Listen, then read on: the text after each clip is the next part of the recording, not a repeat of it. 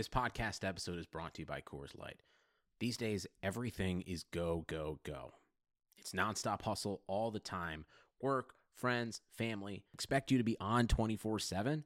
Well, sometimes you just need to reach for a Coors Light because it's made to chill. Coors Light is cold lagered, cold filtered, and cold packaged. It's as crisp and refreshing as the Colorado Rockies. It is literally made to chill. Coors Light is the one I choose when I need to unwind. So when you want to hit reset, reach for the beer that's made to chill. Get Coors Light in the new look delivered straight to your door with Drizly or Instacart. Celebrate responsibly. Coors Brewing Company, Golden, Colorado. At One Hour Air Conditioning and Heating, our trained comfort specialists are here to help improve the air quality of your home. So call 855 1 Hour or visit onehourair.com. Always on time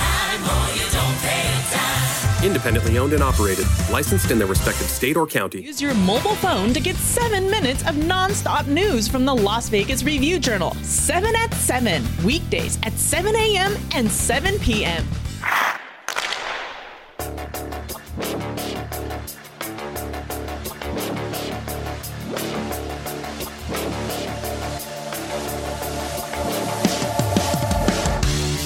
What is up, hockey fans? This is the Golden Edge Podcast, the podcast where the Las Vegas Review Journal talks about hockey and everything that's going on with the Golden Knights right now as they are up in Minnesota.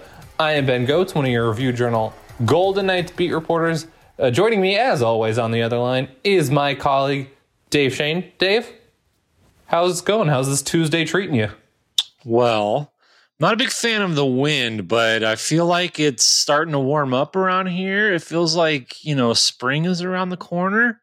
So, you know, I like I'm a warm weather guy, so I, it feels like we're starting to get the playoffs almost around the corner here as as crazy as that sounds to say. It definitely does feel that way. I also have joined, enjoyed the weather kind of taking a, a turn here. It's been really nice. And uh, I'm really excited for what hopefully will be a really nice conversation on this podcast. We're going to talk all about the week that was in Golden Knights land, including a, uh, you know, not surprise, but uh, interesting appearance by a, a certain Golden Knights goaltender. We're also going to talk about how their rivalry with the San Jose Sharks has evolved over the course of the past two years. And because, you know, it's never too early to talk about uh, trade stuff, we're going to go over the trade deadline a little bit because it's about a month away and just kind of uh, set up some things to look out for for the next little bit. Uh, but before we do all that, I want to remind everyone that the Golden Edge podcast is sponsored by One Hour Air Conditioning and Heating. We very much appreciate their support. We are also presented this week by Brooklinen.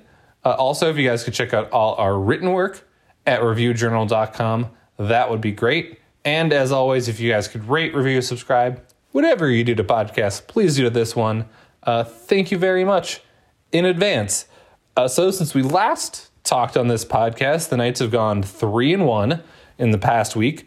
Uh, they won their sixth straight at one point on Saturday by sweeping the Sharks, and then they lost one nothing to Minnesota on Monday, which is yesterday, as we're recording this on Tuesday.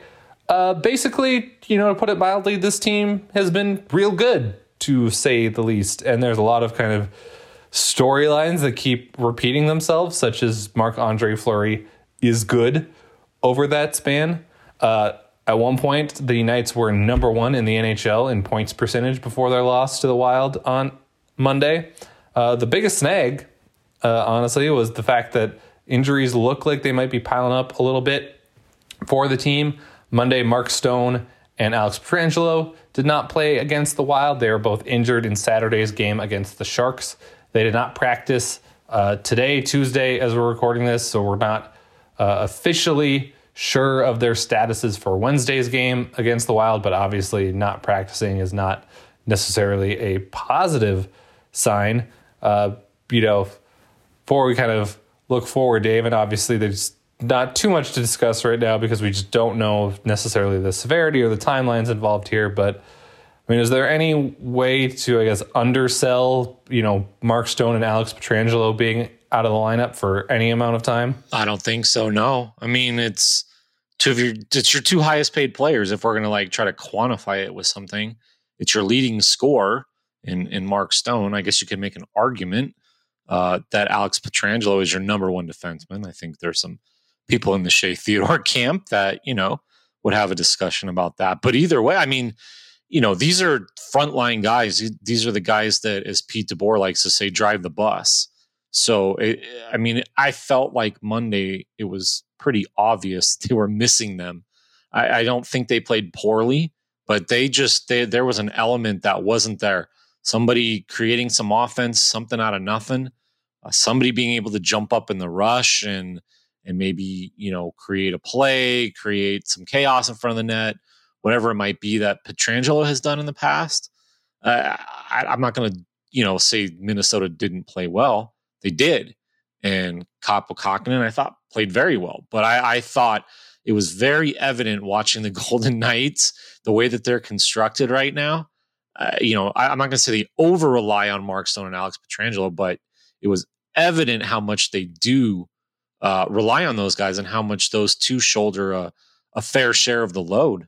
Definitely. Well, we'll have to see if they play again on Wednesday, and if not, whether they'll be available for the Knights back to back in St. Louis on Friday and Saturday. Uh, but I want to go over some other things that happened in the week that was. One of them that was certainly interesting was the reappearance of Oscar Dansk on Friday against the Sharks. He made his first uh, NHL appearance since October 21st, 2019. He had been the team's practice squad goalie basically all season, but had not gotten into a game.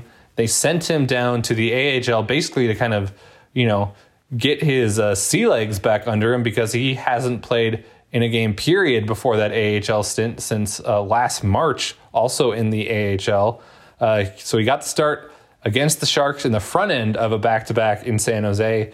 He stopped uh, 25 of 29 shots. Uh, one of those misses he would definitely like to have back. There was a misplay in front of the net that caused the Sharks to tie the game late in regulation. Uh, but the Knights ended up winning in overtime to give Dansk his first NHL win since October 27th, 2017. So we're basically talking close to three and a half years there since he had gotten an NHL win. And uh, his teammates talked a lot about after the game how happy they were to get him that win because of all the work he has put in since then to help them out in practice, being on the practice squad and everything. And so he got rewarded ultimately.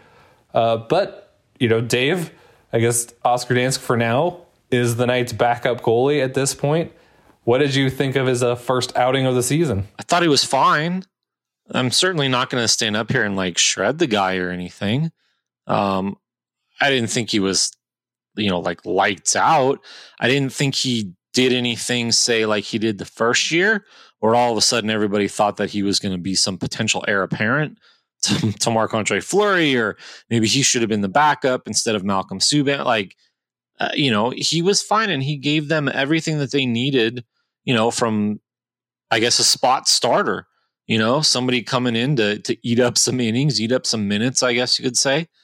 Uh, and and he was he was right. He had him right there, four three, and and until basically the ground ball that he went, you know, e six on. If I continue the uh, the baseball analogies here, um, I thought he did enough, you know, to win.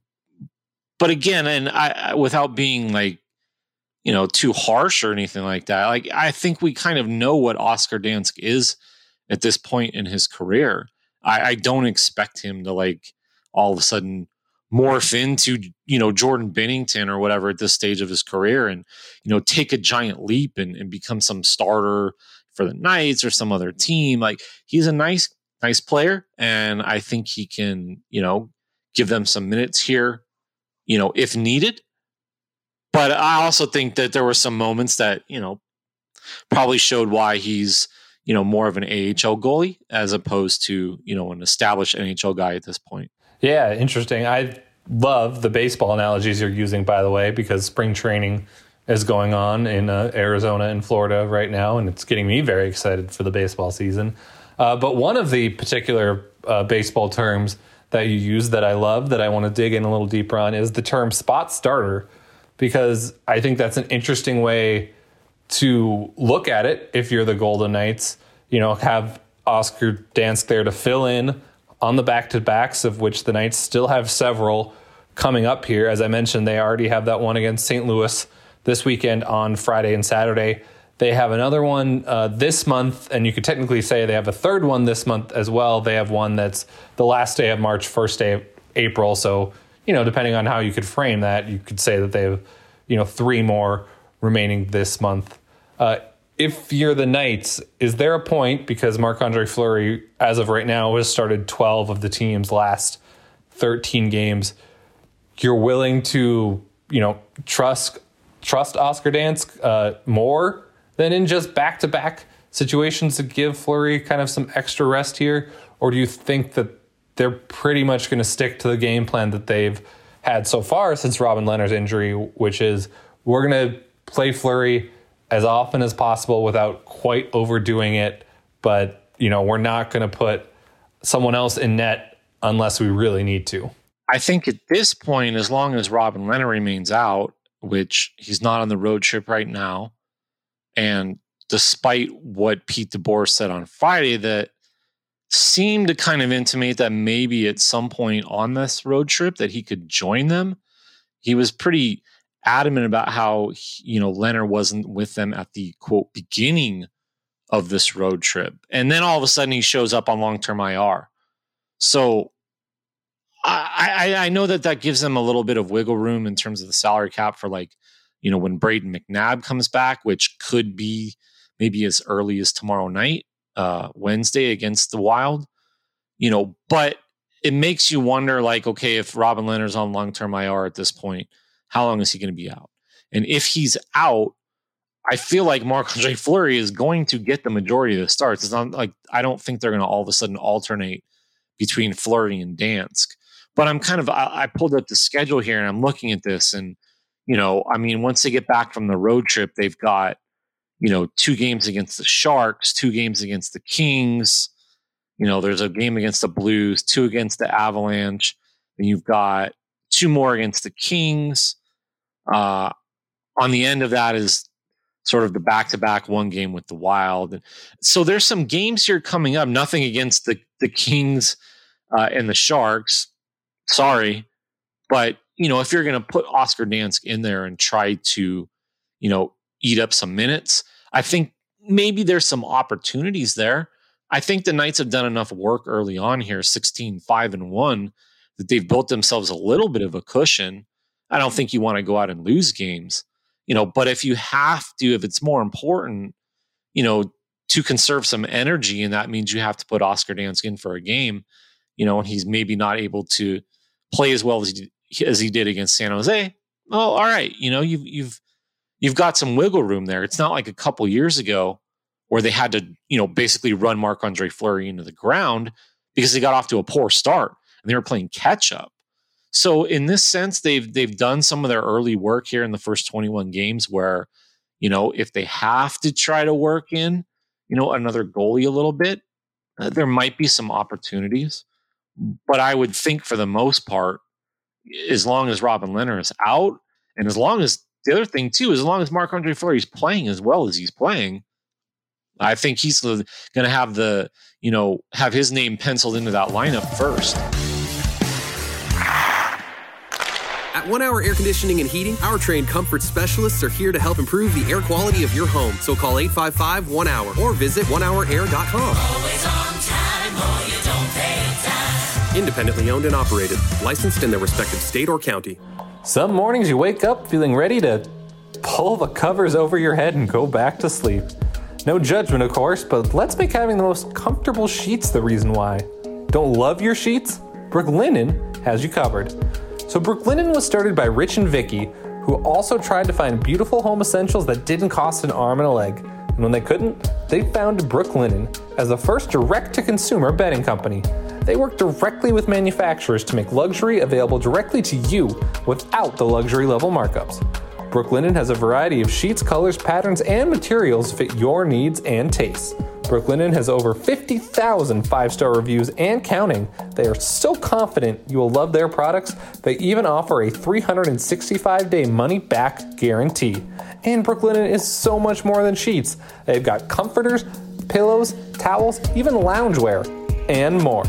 Go to brooklinen.com and use promo code EDGE to get $25 off when you spend $100 or more, plus free shipping. That's B R O O K L I N E N dot com and enter promo code EDGE to get $25 off when you spend $100 or more, plus free shipping. brooklinen.com and use promo code EDGE at checkout. Look for 7 at 7 local streaming news from the Las Vegas Review Journal. Find it on your smartphone at the RJ app, or it's available on Roku TV, Fire TV, and Apple TV. Download the app and you're ready to go for 7 at 7. Yeah, I think the you know schedule that you brought up and the opponents that they're going to face moving forward is really interesting. So maybe uh, Oscar Dansk does not get in a you know non back to back spot start this week because they've got the Wild still again on Wednesday, and then the he's probably gonna get one of the back to back with the Blues. But I could see you know them spotting him maybe more in those later series. I think that is a good point, as well as the one about them building themselves a cushion because they have definitely done that so far early this season. Um, but speaking of those opponents, let's talk a little bit more about one of them that the Knights played recently, and that, of course, is the San Jose Sharks. And the kind of uh, idea of where the rivalry is at uh, four seasons in seemed to be kind of an interesting thing to dissect coming out of that series. Uh, the Knights swept the Sharks, who, to put it mildly, have not been a very successful hockey team the last two seasons. Uh, the Knights are 3 0 against the Sharks this year, the plus seven goal differential. They are also 6 0 1 against the Sharks over the last two regular seasons. Uh, the last two seasons, of course, are coming after the fact that these two teams faced each other in the playoffs two years in a row. The Knights won once, the Sharks won once, and of course, the Sharks won in a, we'll say, controversial fashion, to put it mildly, with that game seven comeback. Uh, but really, when you look at these two teams now, Dave, and where they're at, and where, frankly, I think both of them are projected to be at over the next couple seasons, does this have the same juice that it did uh, a couple years ago? And and will it have that kind of same you know life for a while here? For me, no. I'm kind of with Jonathan Marchessault on this, but I'm not a fan. And so my feelings on this, I feel like, are a little bit different. And you know, I thought it was interesting to hear Marc Andre Fleury kind of talk about it and and the way that he looks at it for sort of from the playoff perspective of it being one one, and he still gets riled up. I you could tell on that Saturday if if the Sharks had scored, uh, he was going to bust his stick or something. He wanted that shutout bad, and I don't think it was just because he wanted a shutout. I think he wanted to shut out the Sharks. I think you know Marc Andre Fleury for years, you know, playing in the East Coast and whatever rivals with Pittsburgh, the Capitals, uh, you know, Flyers a little bit. Like he's bought into this San Jose rivalry with with his time here with the Golden Knights. He absolutely does not like losing to them. And I think there are there are some guys on that team, especially the guys that went through both of those playoff series that are always going to feel that way. And I 100% know the fans are going to feel that way but I uh, like the thing that changes about this is just these games don't take on as much importance anymore. They're not significant in the standings because of where the Sharks are versus where the Knights are. And yes, obviously, two points are going to be key, you know, for the Knights, but it's just completely lopsided. It's an 11 1 and 3 in the regular season all time. I think it's like nine nine game point streak I think the Knights have. It's like 6-0 and 2 or 7-0 and 2 at the at the Shark Tank. I mean, for all of the the fun and the the blood and the guts and the the hatred and Curtis Gabriel and Ryan Reaves chirping before the games and then dropping the gloves at the start of the third. Like for all of that, and it's super entertaining and it's great. The actual result and the actual hockey is completely one sided right now. And so I think as as you go along here, it runs the risk, you know, where you're not meeting in the playoffs and you're not playing important games against one another. And so it starts to maybe, you know, lose a little steam. You know, that guy, it, you know, that guy around the corner that's your rival, you're always going to hate each other. But maybe you don't cross paths as much. And then maybe it just sort, you know, maybe it changes a little bit Um, you know, you, you're not meeting at the, you know, the schoolyard at noon and punching each other in the face every day. So we'll see how it goes, but eh, I'm with Marchessault on this in, in the sense that it just doesn't feel quite the same because of where the franchises are and, and sort of the Sharks, you know, turn for the worse and, and the way that that's changed kind of the entire complexion of this rivalry. Yeah, I think the point that you made about you know them playing meaningful games is the key one for me too. Of you know these games no longer have a, a capital you know I importance, at least to me, around them. Now the first meeting between you know these two teams this year for me kind of carried that because Pete DeBoer's first time back in San Jose. I think it would have been even different if there had been fans there, and obviously for you know valid reasons there weren't. But if there had been fans to kind of welcome or not welcome Pete DeBoer back to the Shark Tank, I think that would have been really fascinating. But still, that's interesting. But you know, these latest two are just like it's kind of another road trip for the Knights to take on these California teams that I think they've proven already so far this year that they're better than. And even last year, the first couple games they played seemed meaningful just because uh, at the beginning of the season, we didn't know that the Sharks were to fall apart. And, you know, you had Cody Glass scoring his first career goal in his first career game, and that was pretty uh, exciting. And it was a national TV game, and the atmosphere was electric and all that. And I just think that you know, a lot of that juice is slowly just kind of gotten drained out now where you're not going to have these more interesting, you know, matchups going forward. Now it's there's aspects of it that I think will always be there. I don't think uh, Golden Knights fans are going to all of a sudden be, uh, you know, really happy to see Evander Kane anytime soon.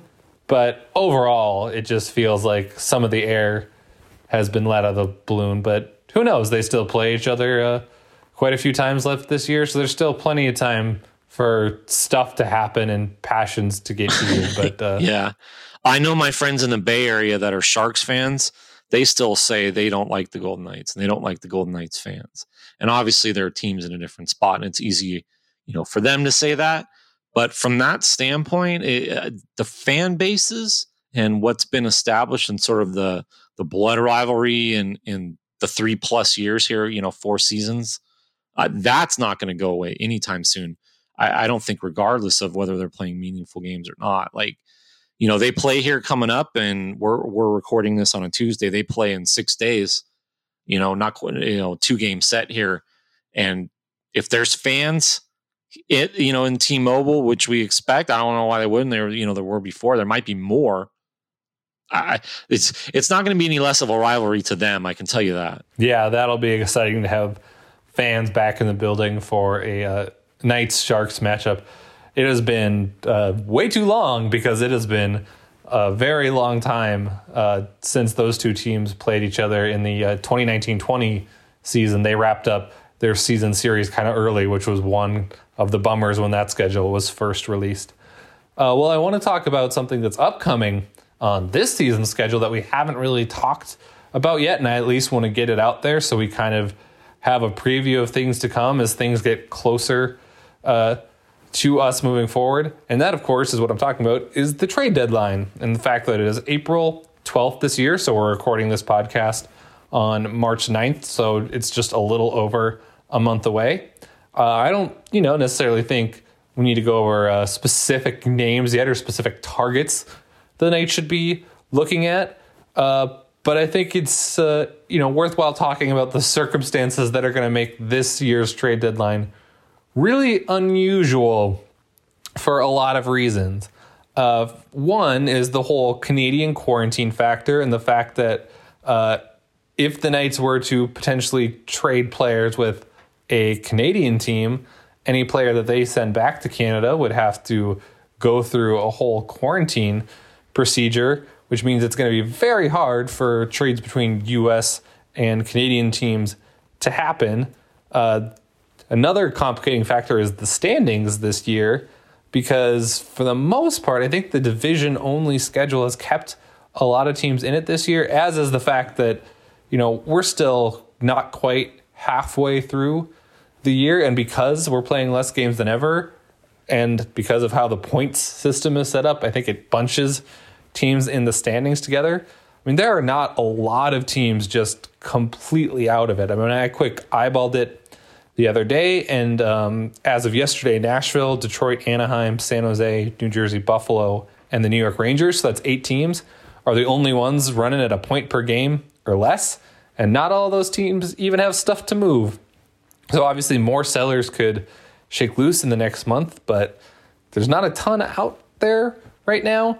And then probably one of the other big things is the fact that there's not a lot of money out there. As Gold Knights fans that uh, like to check up on you know cap friendly pretty often know, there's not a lot of teams with a bunch of cap space to throw around.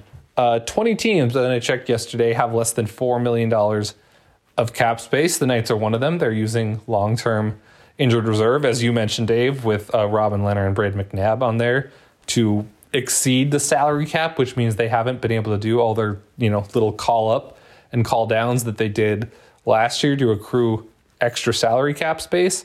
So they don't have a lot of room to maneuver. And so almost any trade that they're going to try to execute over the next month is going to involve money in, money out, which uh, to go to another thing is going to be further complicated by the fact that there is, of course, the expansion draft coming up this offseason. And while the Golden Knights are not directly affected in that they don't have to give up a player to the Seattle Kraken, uh, any player that they would want to send out to try to create cap room would be subjected to the team they're going to, to the expansion draft. So that has to factor into all the calculus, uh, et cetera, et cetera. Uh, that's a lot to download and process, I know, but uh, the uh, too long didn't read version of it is basically trades are probably going to be more complicated than ever this season. Am I wrong about that, Dave? No, I think we've already seen that. I think we've seen, you know, some teams that have tried to almost get out ahead of that in a way. I think I th- that was a little bit maybe of the Dubois and uh, Laine trade earlier was just not letting that, you know, drag out because Winnipeg knew it was going to be two weeks before they could even get Dubois, you know, out of his hotel room, let alone anything. And then obviously I think he got hurt a little bit and it, you know, it took however long, you know, to actually get him up to speed. I think it was almost a, uh, mm, what's the word I'm looking for? Like a warning to other teams. That's probably not the best way to, to phrase it, but, um, you know, if, if you're changing and you have you know all that quarantine stuff with a different team and you're trying to get adapted and acclimated to systems and a new locker room like it's a tough uh, it's going to be a tough chore. Um in a weird way like uh, it makes me think a little bit of you know some of the things we've heard about the raiders and like last year's draft and you know they try to like change positions with guys and do all these different things it's like it's just not the year to be doing this. So in a lot of ways i I'm not expecting any like blockbuster things, you know, at the deadline, especially if you're trying to go across the border. I think we could see some things, you know, between the US teams. You know, like you mentioned, there's there's a handful of of uh of teams that at least at this point look clearly, you know, out of contention. I don't know if that means that they're going to be sellers at this point because I don't know how much they've got, you know, really sell sell. Um, the one team, if we're going to like really kind of delve into this, that I think will be interesting to watch is Buffalo, um, for obvious reasons. I mean, like the Jack Eichel stuff, but you know, just just the whole the whole situation over there, and they've got a lot of talent, and you know, whatever a quote unquote rebuild entails, and and where do you start with that? Um, you know, I think there's going to be a lot of teams that are calling up Kevyn Adams and burning up his cell phone and trying to figure out who he's willing to move. Uh, but any team involved in any sort of trade, like you mentioned, Ben, yeah, I think it's just it, it's doubly tough with with everything else that that goes along with it. Yeah, Kevyn Adams, a rookie GM in Buffalo, and certainly has got a fine mess on his hands uh, in his first year at the helm there. Uh, so yeah, it's going to be really you know tricky for I think the Gold Knights to kind of figure out the exact way to get something done to kind of thread that needle where it would actually work for all parties involved. And obviously, that doesn't go just specifically for the Golden Knights. I mean, if you look even in their division, uh, the Blues don't have a ton of cap space if they want to somehow uh, load up before the deadline's over. Uh, the Avalanche have, I think, a little bit of maneuverability, but not a lot. Um, and the Wild have some, but obviously they're in an interesting position where I don't know if they're at the stage of kind of their quote unquote window where they need to be going all in. But um, you know, if we were to talk about something that the Knights should be looking after or should be calling about, um, I would assume that you know, based on what we've seen and we've kind of talked about in the past, one thing that would make sense for them to try to add is you know potentially a bottom six forward, someone that could you know add a little bit more of a punch to either the the third or fourth lines, which for the most part haven't been stellar this year. The third line has been plenty productive, but a lot of that is just kind of due to the singular efforts of Alex Tuch. Uh, is there anything else that you think they should be looking at, Dave, the Golden Knights? No, not really. I mean, I just think it's a hard year for them to be looking at things that are splashy. Yeah, this this year reminds me much more of the first year and sort of what they could or should be doing at the trade deadline. And if I remember right, it was Ryan Reaves and Tomas Tatar. And Ryan Reaves seemed to be a fit. And obviously, I think Ryan Reaves is, you know, probably a good fit in almost any locker room, uh, just because of his personality and things like that. And Tatar wasn't. And I, you know, for for whatever reason, I don't know if it was locker room, I don't know if it was on ice, I don't know if it was, you know, an unwillingness of the coaching staff to play, whatever it might be, uh, or he just didn't produce any number of things. But it feels like they're more in that situation where, like, don't they're rolling along right now. Like, why, you know, there's not going to be a Mark Stone type trade. They're not going to bring in, you know, a Robin Lehner type guy in terms of stature, in terms of a splashy move at the deadline. You know, for all the reasons we just talked about, the the salary cap, there's just not the room. You know, those guys aren't necessarily going to be available. There's not a, like a Mark Stone, I don't think, on the market this year, unless you know a Jack Eichel becomes available. Um, but I think it's more along the lines if if I'm Kelly McCrimmon and George McPhee, and what am I trying to do is you know along the margins, along the edges, um, can you get an upgrade for the third line, like you said? Um, can you maybe at this point, you know, push somebody on the fourth line, uh, whether it's somebody that can solidify the center spot you know, if you if you feel like you're going to move on eventually for, hear from Tomas Nosek, uh, who's you know a UFA coming up. Um, I, I, don't think you know like okay, nor like in a normal year, if you're not whatever, somebody like Alec Martinez would be an obvious candidate. But right now, the the Knights are playing so well, they're not going to move anybody like that. Like they're not going to make a change like that. It's going to be more, you know, do you add a piece and at that point, what what can you afford? I don't think you know if we're gonna. I know we said we weren't going to mention names, but I'm going to mention names just because they seem to be popping up around the league as available. So, like, if you're going to mention like a Mattias Ekholm, like I don't see how the Golden Knights can, you know, go do something like that without moving, say, Brayden McNabb back or something along those. You know, it, it seems to me if they're going to do anything, it's yeah, you know, you're trying to fix the bottom six and add a little offense there. Um, maybe you're trying to solidify, uh, you know, the back end, a depth defenseman or something like that. But it feels like they've got a, you know a, a good fair number of guys back there that are that are capable. So, you know, if if I'm Kelly McCrimmon, I think I'm more in a position this year to kind of kick my feet up on my desk and let people come to me, you know, and maybe make me an offer uh, maybe try to pick off somebody that's you know going to be in a bind because of uh, Seattle and, and looking ahead to that. Uh, I just anything splashy at this point, I, I I would be I would be stunned. No, I would as well. And obviously, you mentioned you know Ryan Reaves coming in and fitting in here very well, and Tomas Tatar coming in here and not fitting in. I think that's something that teams are going to have to weigh more than ever this year as well, because we're already seeing with the Golden Knights because of this crazy condensed schedule, they're not practicing that often. So I think that would potentially make it tougher for guys to fit in here. And obviously, there's the whole kind of COVID protocols of it all, where these guys aren't getting together and getting to know each other over dinners or whatnot. It's, uh, I think, trickier than ever for guys to make that adjustment. But if the Knights do decide they want to do something, uh, they do have an extra second round pick this year, and they have an extra third round pick next year from the Nikita Gusev and Nate Schmidt trade. So they do have some assets in their back pocket if they want to look to do something like that. That's still quite a ways away, as we mentioned earlier. The trade deadline is not until April 12th, so they've got plenty of time to work the phones and figure out what kind of deal they want to make. But it's always fun to talk about, and because it's about a month away, and uh, as Dave mentioned, maybe some teams look to jump on it early because of all the complications, felt like it was worth mentioning. But that's going to do it for this edition of the Golden Edge podcast. As a reminder, we are sponsored by One Hour Air Conditioning and Heating.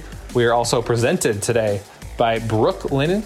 If you guys enjoy listening to us talk, please remember you can uh, see our written work at reviewjournal.com. And of course, you guys could rate, review, subscribe, whatever you do to podcast, please do to this one.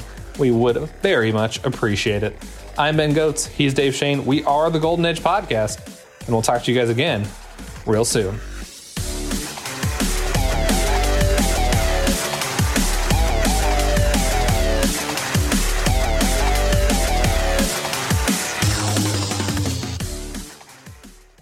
One Hour Air Conditioning and Heating, our trained comfort specialists are here to help improve the air quality of your home. So call 855 1 Hour or visit onehourair.com. Always on time or you don't pay time. Independently owned and operated, licensed in their respective state or county. Please check out our new 7 at 7 newscast weekdays at 7 a.m. and 7 p.m. Get every bit of local news you need in seven minutes from the Las Vegas Review Journal. Nobody builds 5G like Verizon builds 5G because we're the engineers who built the most reliable network in America. And the more you do with 5G, the more building it right matters. The more your network matters. The more Verizon engineers going the extra mile matters. It's us pushing us. It's Verizon versus Verizon. 5G built right from America's most reliable network. Most reliable based on rankings from RootMetrics second half 2020 U.S. report of three mobile networks. Results may vary. Award is not an endorsement.